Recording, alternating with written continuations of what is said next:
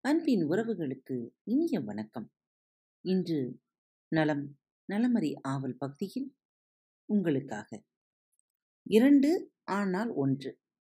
உங்கள் மனம் சொர்க்கத்தை நரகமாகவும் நரகத்தை சொர்க்கமாகவும் ஆக்கவல்லது. நம் வாழ்க்கையை நாம் ரொம்பத்தான் சிதறடித்து வைத்திருக்கிறோம். ஒரு சில வினாடிகள் கூட நம்மால் கவனத்தை ஒரு விஷயத்தின் மீது ஒரே ஒரு விஷயத்தின் மீது தொடர்ந்து வைத்திருக்க முடியவில்லை. அதற்குள் ஆயிரம் எண்ணங்கள் வந்து அலைமோதுகின்றன. அந்த மோதல்களில் மூழ்கி நாம் நிகழ்காலத்தை இக்கணத்தை மறந்து விடுகிறோம். இன்றைக்கு விட்டுவிட்டு நாளையை பிடிக்கலாம் என நாம் முயற்சி செய்கிறோம். இது சாத்தியமே இல்லை. ஏன்? நேற்று ஒரு தலைவலி வந்தால் அது நேற்றோடு முடிந்துவிட்டது. இன்று நமக்கு இருப்பது தலைவலி பற்றிய நினைப்பு மட்டுமே. நேற்று என்பது இன்று நிஜம் அல்ல. நம் நினைவுகள்தான் நேற்றை உருவாக்குகின்றன. அல்லது நம் நினைவுகளில்தான் நேற்று உயிர் வாழ்கிறது. எதிர்காலமும் இதை போன்றதுதான் அது இன்னும் வரவே இல்லை. ஆனால் அதை பற்றிய கற்பனையில் நாம் இந்த கணத்தை விட்டுவிடுகிறோம் குழந்தைகளுக்கு அடிபட்டு விட்டால் அது வெகு விரைவில் குணமாகிவிடும். அடிபட்டு விட்டால் மட்டுமல்ல குழந்தைகளுக்கு உடலில் எந்த பிரச்சனை வந்தாலும் அது விரைவிலேயே சரியாகிவிடும். ஏன் தெரியுமா? ஏனென்றால் ஐயோ! எதிர் வீட்டு குழந்தைக்கு இப்படித்தானே குளிர் ஜுரம் வந்தது? பக்கத்து வீட்டு பாப்பாவுக்கு போன மாதம் இதே மாதிரி தானே வலிப்பு வந்தது? அது இறந்து போனதே. நாமும் அதுபோல செத்து விடுவோமோ என்றெல்லாம் அது யோசிப்பதே இல்லை. ஏனெனில் அதற்கு அப்படியெல்லாம் யோசிக்க தெரியாது. குழந்தைகள் நிகழ்காலத்தில் மட்டும் இந்த கணத்தில் மட்டும் வாழும் இயற்கை ஞானிகள். கடந்த காலமோ எதிர்காலமோ அவர்களுக்கு கிடையாது. நாம் எதிர்பாராமல் கீழே விழ நேர்ந்தால் என்ன செய்வோம்? அதை தடுக்க செய்ய வேண்டிய முயற்சிகளை எல்லாம் செய்வோம். ஆனால் ஒரு குழந்தை கீழே விழ நேர்ந்தால் அது அந்த நிகழ்வோடு ஒத்துழைக்கும் என்கிறார் ஓஷோ. அதாவது நிகழ்கணத்தில் என்ன நடந்தாலும் அதோடு குழந்தை ஒத்துழைத்து போகும் என்கிறார். அதனால்தான் அது விரைவிலேயே குணமடைகிறது என்பது ஒரு திறந்த பிரபஞ்ச ரகசியம். கடந்த காலத்தை பற்றியோ எதிர்காலத்தை பற்றியோ கவலைப்படாமல் நாமும் நிகழ்காலத்தில் நிகழ்காலத்தோடு மட்டுமே வாழ்வோமேயானால் கால ஓட்டத்தில் நமக்கு உடலில் ஏற்படும் மாறுதல்கள் கூட ஏற்படாமல் போகும் வாய்ப்பு உண்டு என்கிறார். டாக்டர் தீபக் சோப்ரா. இதை நிரூபிக்க அவர் ஒரு அருமையான உதாரணம் தருகிறார். மனநல காப்பகத்தில் என்ன நடந்தது? முப்பத்தைந்து வயதான சிலர் மனநல காப்பகத்தில் கொண்டு வந்து சேர்க்கப்பட்டார்கள். இருபது ஆண்டுகள் சிகிச்சைக்கு பிறகு அவர்கள் குணமடைந்து வெளியே சென்றபோது முப்பத்தைந்து வயதில் காப்பகத்தில் சேர்த்தபோது அவர்களின் உடல்கள் எவ்விதம் இருந்தனவோ அவ்விதமே ஐம்பத்தைந்து வயதிலும் இருந்தன. அது எப்படி சாத்தியமானது? ரொம்ப சிம்பிள்ங்க. ஐயோ! நமக்கு வயதாகிவிட்டதே என்று அவர்கள் எப்போதும் எண்ணியதே இல்லை. ஏனென்றால் வயதானதோ காலம் சென்று கொண்டிருந்ததோ அவர்களுக்கு தெரியாது. அவர்களை பொறுத்தவரை மனநல காப்பகத்தில் சேர்ந்தபோது காலம் நின்றுவிட்டது ஒரு குழந்தையைப் போல அவர்கள் நிகழ்காலத்தில் மட்டுமே வாழ்ந்திருக்கிறார்கள். இன்றில் இப்பொழுதில் இந்த கணத்தில் மட்டுமே கவனத்தை செலுத்தி வாழ்வதில் மிகப்பெரிய நன்மை உள்ளது. இன்னும் சொல்லப்போனால் எல்லா ஞானிகளும் நமக்கு சொல்லும் செய்தியும் இதுதான். எக்ஹார்ட் டாலி என்ற ஞானி த பவர் ஆஃப் நவ் என்று ஒரு நூலை எழுதினார்.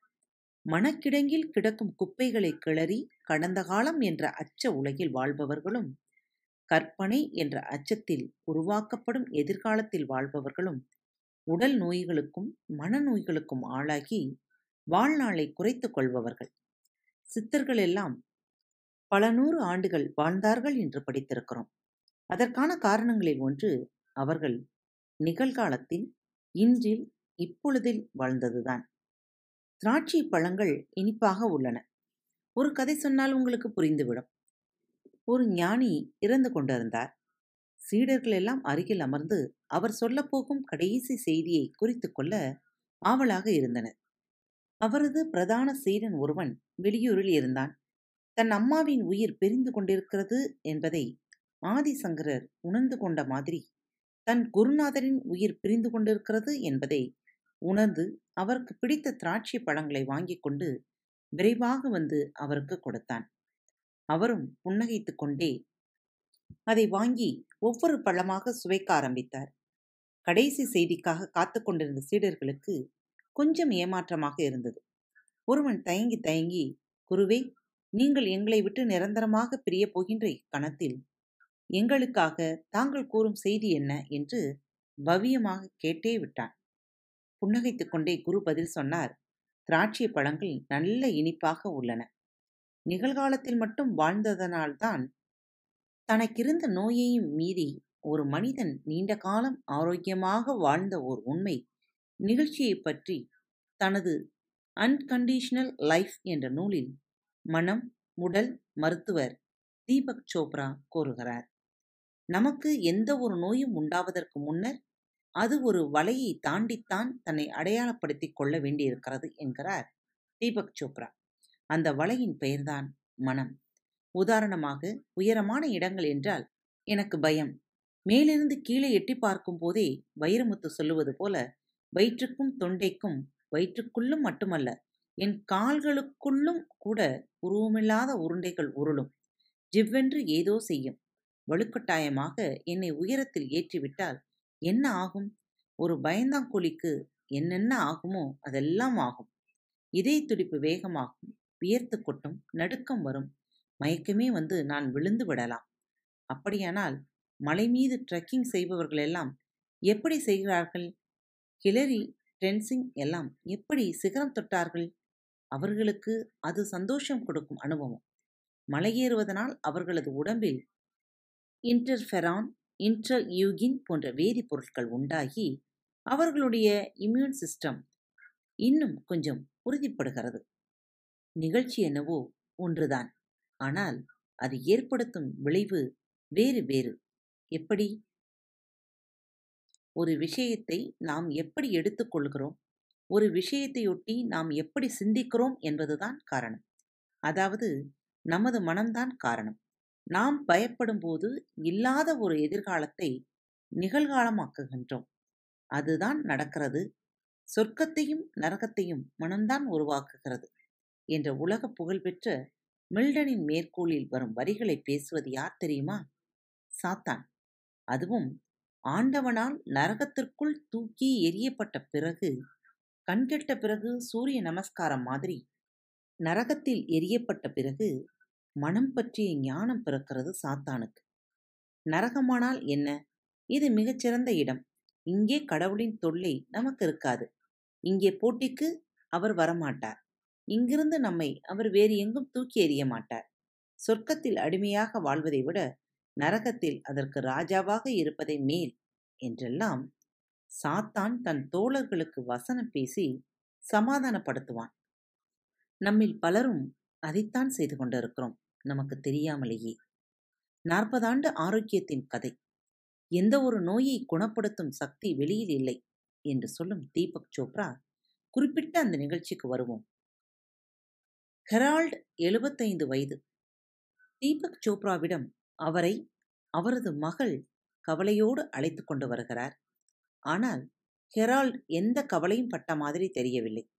அவருடைய கடந்த கால இரத்த பரிசோதனை அறிக்கைகளை பார்த்து படித்து தீபக் சோப்ராவுக்கு திகீர் என்றது அவருடைய பன் அளவு அதாவது இரத்தம் யூரியா நைட்ரஜன் அளவு தொண்ணூறில் இருந்தது.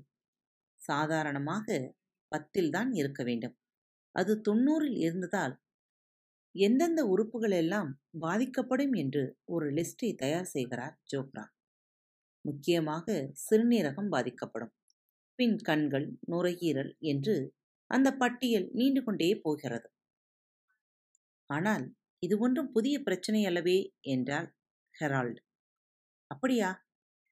இந்த பிரச்சனை இருப்பது உங்களுக்கு முதலில் எப்போது தெரிய வந்தது? என்றார் சோப்ரா நாற்பது ஆண்டுகளுக்கு முன்பு என்று மிக சாதாரணமாக சொன்னார் ஹெரால்ட். இப்போதும் அதிர்ச்சி அடைந்தது டாக்டர் தீபக் சோப்ரா தான். நாற்பது ஆண்டுகளாக ஒருவர் தன் ரத்தம் யூரியா நைட்ரஜன் ஆகியவற்றை தொண்ணூறில் வைத்துக்கொண்டு உயிர் வாழ முடியுமா? தீபக் சோப்ராவுக்கு ஒன்றும் புரியவில்லை. ஆனால் ஹெரால்டு சொன்னது உண்மை. இரண்டாம் உலகப் போரின் போது இராணுவத்தில் பணியாற்றிக் கொண்டிருந்த ஹெரால்டுக்கு வழக்கமான மருத்துவ பரிசோதனை செய்யப்பட்ட போதுதான் அந்த விஷயமே தெரிய வந்தது. அவருடைய பன் அளவு அப்போதே தொண்ணூறை எட்டி இருந்தது லீவு தருகிறோம். உடனே போய்விடு. இன்னும் ஐந்து ஆண்டுகள் தான் நீ உயிரோடு இருப்பாய் என்று சொல்லி அனுப்பிவிட்டார்கள். அடுத்த ஐந்து ஆண்டுகளுக்கு எதை பற்றியும் கவலைப்படாமல் சந்தோஷமாக இருந்த ஹெரால்ட் ஐந்து ஆண்டுகள் கழித்தபின் அதே இராணுவ மருத்துவரை பார்த்து மீண்டும் அவருடைய கருத்தை கேட்கலாம் என்று சென்றிருக்கிறார். இடையில் நோய்க்கான எந்த அறிகுறியையும் அவரது உடல் காண்பிக்கவில்லை. ஆனால் இராணுவ முகாம் மருத்துவர் இறந்துவிட்ட தகவல் கிடைத்து திரும்பியிருக்கிறார் ஐம்பது ஐம்பத்தைந்து வயது இருக்கும்போது மறுபடியும் ஒரு கிட்னி ஸ்பெஷலிஸ்டை பார்த்திருக்கிறார். அவரை பரிசோதித்து அதிர்ந்து போன அந்த ஸ்பெஷலிஸ்ட் நீங்கள் இன்னும் மிக குறைந்த காலமே உயிரோடு இருக்க வாய்ப்புள்ளது என்று சொல்லிவிட்டு டயாலிசிஸ் செய்யும்படி சிபாரிசு செய்திருக்கிறார். அதற்கு பிறகும் வழக்கம் போல பத்தாண்டுகள் ஜாலியாக இருந்துவிட்டு அதன் பிறகு ஒரு நாள் அந்த கிட்னி ஸ்பெஷலிஸ்டை பார்க்கச் சென்றிருக்கிறார். அவரும் உயிருடன் இல்லை என்ற தகவல் கிடைத்திருக்கிறது. மூன்றாவதாக ஒரு கிட்னி ஸ்பெஷலிஸ்டை பார்க்கச் சென்றிருக்கிறார். உடனே உங்கள் கிட்னியை மாற்றம் செய்ய வேண்டும் என்று கருத்து சொல்லியிருக்கிறார். அதன் காரணமாக மிகவும் பயந்து போன அவருடைய மகள் கொஞ்ச நாள் கழித்து மறுபடியும் அந்த கிட்னி ஸ்பெஷலிஸ்டை தொடர்பு கொண்டிருக்கிறார். அவரும் இறந்துவிட்டதாக தகவல் கிடைத்துள்ளது. கடைசியாக தீபக் சோப்ராவை பார்க்க அப்பாவும் மகனும் வந்திருந்தனர். மூன்று டாக்டர்கள் இறந்திருக்கின்றனர். இனி டாக்டர்களை நான் பார்க்காமல் இருப்பது அவர்களுக்கு நல்லது என்று சொல்லியிருக்கிறார் ஹெரால்ட். தீபக் சோப்ரா உட்பட அனைவரும் சிரித்துவிட்டனர் ஆனால் இங்கே நாம் சிந்திக்க வேண்டிய முக்கியமான விஷயம் உள்ளது. ஒரு விஷயத்தை நாம் நம் மனதில் எப்படி போட்டுக்கொள்கிறோம் என்பதுதான் அது. நைட்ரஜன் கழிவுகள் உடலை விட்டு வெளியேறாமல் இரத்தத்தில் சேர்ந்து கொண்டே இருந்தால் என்ன ஆகும் என்றுதான் டாக்டர்கள் சொல்லியிருக்கிறார்கள். அவர்கள் சொன்னது உண்மைதான். ஆனால் அது பொதுவான உண்மை. அதாவது ஒருவருக்கு உண்மையாக இருப்பது இன்னொருவருக்கும் உண்மையாகத்தான் இருக்க வேண்டும் என்ற அவசியம் இல்லை. ஆமாம் விஞ்ஞானி ஐன்ஸ்டீன் கூட இப்படித்தான் சொன்னார். உண்மை என்பது பொய்தான். ஆனால் திரும்ப திரும்ப வலியுறுத்தி சொல்லப்படுவதனால் அது உண்மை போல் தோன்றுகிறது என்றார். இதைத்தான் இந்திய மரபு மாயை என்ற தத்துவ கோட்பாட்டின் மூலம் சொல்ல விளைகிறது. பொதுவான உண்மைகளை அல்லது பொய்களை முழு மனதோடு எந்த உறுத்தலும் இல்லாமல் ஹெரால்ட் அலட்சியம் செய்ததன் மூலம் தனக்கான உண்மையை தானே உருவாக்கி கொண்டார். ஆமாம் டாக்டர் சொன்ன அச்சமூட்டும் உண்மைகளை அவர் ஏற்றுக்கொள்ளவில்லை நிகழ்காலத்தில் சந்தோஷமாக வாழ்வது எப்படி என்று மட்டுமே அவர் யோசித்திருக்கிறார். கடந்த காலத்தையும் ஐந்து ஆண்டுகள் தான் இனி உயிர் வாழப் போகிறீர்கள் என்ற அச்சமூட்டும் எதிர்காலத்தையும் பற்றிய உண்மைகளை அவர் கணக்கில் வைக்கவே இல்லை. இன்னொரு நூலில் தீபக் சோப்ரா நோய்கள் பற்றி அற்புதமான ஒரு உண்மையை சொல்லியிருக்கிறார். நிகழ்காலத்தில் வாழ்வது என்றால் என்ன என்பதை அது அழகாக விளக்குகிறது. அதோடு நம் ஆரோக்கிய வாழ்வுக்கு அது லைஃப் பாய் சோப்பை போல அல்லாமல் உண்மையிலேயே வழி சொல்கிறது. எனவே அதை நாம் இப்போது பார்த்து விடலாம். எல்லா நோய்களும் உடலில் தோன்றிய பின்னர் மனதிலும் தோன்றிவிடுகிறது. உதாரணமாக ஒரு காய்ச்சல் வந்துவிட்டால் உடம்பு சூடு அதிகரித்து விடுகிறது. உடல் தகிப்பு நடுக்கம் வாய்க்கசப்பு ஆகியவற்றை வைத்து காய்ச்சல் வந்துவிட்டதை உணர்ந்து கொள்கிறோம். நமக்கு காய்ச்சல் வந்துவிட்டது என்ற நினைப்பின் மூலம் அந்த காய்ச்சல் நம் மனதுக்கு போகிறது. இப்போது காய்ச்சல் உடலிலும் மனதிலும் இருக்கிறது. ஸ்லேட்டை துடைப்பது மாதிரி உடம்பிலிருந்து காய்ச்சலை நாம் துடைத்தெடுக்க முடியாது. ஆனால் மனதிலிருந்து அதை அப்படியே துடைத்தெடுப்பது சாத்தியம். காய்ச்சலை வைத்துக்கொண்டே காய்ச்சல் இல்லாமல் இருந்தால் எப்படி நடந்து கொள்வோமோ அப்படி நடந்து கொள்ள முடியும். காய்ச்சலை வைத்துக்கொண்டே வேண்டுமென்றே வேறு ஒரு காரியத்தில் மனதை முழுமையாக ஈடுபடுத்துவதன் மூலம் காய்ச்சலை முற்றிலுமாக நம்மால் மறக்க முடியும். இது தானாகவே கூட நிகழலாம். உதாரணமாக உங்களுக்கு பிடித்த பாடல் காட்சியோ அல்லது திரைப்படமோ டிவியில் ஓடினால் நீங்கள் உங்கள் காய்ச்சலை மறந்து அதில் லயிக்க முடியுமல்லவா? அந்த நேரத்தில் கவனித்தீர்கள் என்றால் இருமல் சளி உடல் சூட்டை உணர்தல் போன்ற காய்ச்சலின் உபதொல்லைகள் எதுவுமே ஏற்பட்டிருக்காது. அல்லது அது முற்றிலுமாக நீங்கள் மறந்து போயிருப்பீர்கள். அதே போன்று காரியத்தை வேண்டுமென்றே நீங்கள் செய்வதைத்தான் மறைக்கின்ற ஞானம் என்று குரு குறிப்பிட்டுகிறார். அதற்காக காய்ச்சல் வந்தால் டிவி பாருங்கள் என்று நான் சொல்ல வரவில்லை. ஏற்கனவே இருக்கும் இருபத்தி நாலு மணி நேரம் டிவி சீரியல் காய்ச்சல் போதாதா? மனதிலிருந்து ஒரு நோயை முழுமையாக துடைத்து எடுத்துவிட்டால் அது உடலில் தங்காது. அதனால் நிலைத்திருக்க முடியாது என்று கூறுகிறார் தீபக் சோப்ரா. அந்த மறைக்கின்ற ஞானத்தை தான் ஹெரால்டு பயன்படுத்தி இருக்கிறார். இன்னொரு முறையில் சொல்வதானால் அவர் கடந்த காலத்திலும் எதிர்காலத்திலும் வாழவில்லை. நிகழ்காலத்தில் மட்டுமே வாழ்ந்திருக்கிறார். அதனால்தான் அவருக்கு ஏற்பட வேண்டிய பிரச்சனைகள் எதுவுமே அத்தனை ஆண்டுகளாகியும் அவருக்கு ஏற்படவே இல்லை. நிகழ்காலத்தில் வாழ்வது ஆரோக்கியமாக வாழ்வதன் ரகசியங்களில் ஒன்று என்றே சொல்லலாம். எந்த எண்ணத்தை எந்த உணர்ச்சியை வேண்டுமானாலும் நாம் ஏற்றுக்கொள்ளலாம். அதற்கு நமக்கு உரிமையும் அதற்கான சுதந்திரமும் இருக்கிறது. ஆனால் நாம் ஏற்றுக்கொள்ளும் அந்த எண்ணமே அந்த உணர்ச்சியே நமக்கான உண்மையாக பரிணமிக்கிறது.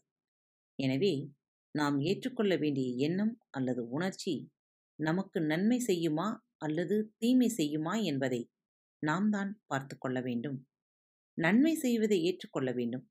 தீமை செய்யக்கூடியதை அதை சொல்பவர் எவ்வளவு படித்தவராக தகுதிகள் மிக்கவராகவும் இருந்தாலும் நாம் ஏற்றுக்கொள்ளக்கூடாது என் இதயத்தில் ஸ்ரதத் வைத்து பார்த்து பரிசோதித்த இதய நோய் நிபுணர் மூன்று நாள்கள்தான் என்னால் உயிரோடு இருக்க முடியும் என்றும் உடனே மருத்துவமனை சென்று உரிய சிகிச்சை மேற்கொள்ள வேண்டுமென்றும் கூறினார். அவர் ஒரு நல்ல அனுபவம் மிக்க மருத்துவர்தான் ஆனாலும் அவர் அச்சமூட்டும் ஜாதியை சேர்ந்தவர். அவர் சொன்னதை நான் காதில் மட்டும்தான் போட்டுக்கொண்டேன் மனதில் போட்டுக்கொள்ளவில்லை அவர் சொல்லி இன்றோடு நான்காண்டுகளுக்கு மேலாகிவிட்டது. அவர் சொன்னதை நம்பும் அளவுக்கு நான் அச்சப்பட்டவனாக இருந்திருந்தால் இந்நேரம் என் எலும்புகள் கூட மண்ணறையில் இருந்திருக்காது. உங்களுக்குள் கோடிக்கணக்கான தகவல்கள் சேர்த்திருக்கலாம். ஆனால் அவைகளெல்லாம் உண்மையாகப் போகின்றனவா? பொய்யாகப் போகின்றனவா என்பதை நீங்கள்தான் முடிவு செய்ய வேண்டும். ஏனெனில் அவைகளின் அர்த்தம் நீங்கள்தான். அச்சம் கோபம் பொறாமை கவலை குழப்பம் போன்ற உணர்ச்சிகளால் ஆக்கப்பட்ட சிறையை செய்தது நீங்கள்தான் நீங்களே செய்த சிறையில் நீங்களே போய் உட்கார்ந்து கொண்டு உங்களை நீங்களே பூட்டிக் கொள்கிறீர்கள் எல்லாவற்றையும் நீங்களே செய்துவிட்டு என் நிகழ்காலம் சரியில்லை. எனக்கு ராசி இல்லை. எனக்கு நல்லதே நடக்காது. எனக்கு எதிர்காலமே இல்லை என்றெல்லாம் சொல்லிக்கொண்டும் நம்பிக்கொண்டும் இருக்கிறீர்கள். நாம் விரும்பினால் நம்மால் ஆரோக்கியமாக வெற்றியோடு வாழ முடியும். ஹெரால்டை போல சிந்தித்து பாருங்கள். ஒரு கிழவரை ஒரு மிருக காட்சி சாலைக்கு கூட்டிக்கிட்டு போய் சிரிக்கும் ஹயானா என்ற மிருகத்தை காட்டினார்களாம். அந்த மிருகத்தை அதுவரை அவர் பார்த்ததே இல்லை. அவருக்கு அது ரொம்ப வினோதமாக இருந்தது. அந்த மிருகத்தின் தனித்தன்மைகள் பற்றி அங்கிருந்த ஒருவன் விளக்கி சொல்லிக்கொண்டே போனான். இந்த சிரிக்கும் ஹயானா ஒரு நாளைக்கு ஒரு முறைதான் சாப்பிடும். வாரத்துக்கு ஒரு முறைதான் குளிக்கும். வருஷத்துக்கு ஒரு முறைதான் தன் இணையோடு சேரும் என்றான் அந்த காவலாளி. அது கேட்ட அந்த கிழவர் அவனிடம் ஏனப்பா வருஷத்துக்கு ஒரு முறைதான் இணையோடு சேரும் என்கிறாயே. பின்ன எப்படி வருஷம் பூரா இது சிரிச்சுக்கிட்டே இருக்கு? என்றார். அவர் கடந்த காலத்திலே இன்னும் வாழ்ந்து கொண்டிருந்தார். நாமும் அப்படி இருக்க வேண்டுமா? யோசியுங்கள். உங்கள் நம்பிக்கையே உங்கள் எண்ணமாகிறது. உங்கள் எண்ணமே உங்கள் வார்த்தைகளாகிறது. உங்கள் வார்த்தையே உங்கள் செயலாகிறது. உங்கள் செயலே உங்கள் பழக்கமாகிறது. உங்கள் பழக்கமே உங்கள் மதிப்பீடாகிறது. உங்கள் மதிப்பீடுதான் உங்கள் விதியாகிறது என்கிறார் மகாத்மா காந்தி. மகாத்மா சொன்னதோடு நான் ஒன்று சேர்த்துக் கொள்கிறேன். உங்கள் மதிப்பீடு உங்களை பற்றி நீங்கள் நினைக்கும் எண்ணமே. உங்கள் வியாதியாகிறது அல்லது ஆரோக்கியமானதாகவும் மாறிவிடுகிறது. மீண்டும் சந்திப்போம். நலம் நலமறிய ஆவல். வணக்கம் நேயர்களே. திருக்குறள் வழிகளி பக்கத்தை சப்ஸ்கிரைப் செய்யாதவர்கள் சப்ஸ்கிரைப் செய்து கொள்ளுங்கள். ஃபேவரட் பட்டனை அழுத்த மறக்காதீர்கள். உங்களது கருத்துக்களை மெசேஜ் பாக்ஸில் ரெக்கார்ட் செய்தோ அல்லது இமெயில் முகவரியிலோ தெரிவியுங்கள். மீண்டும் சந்திப்போம். நன்றி. வணக்கம்.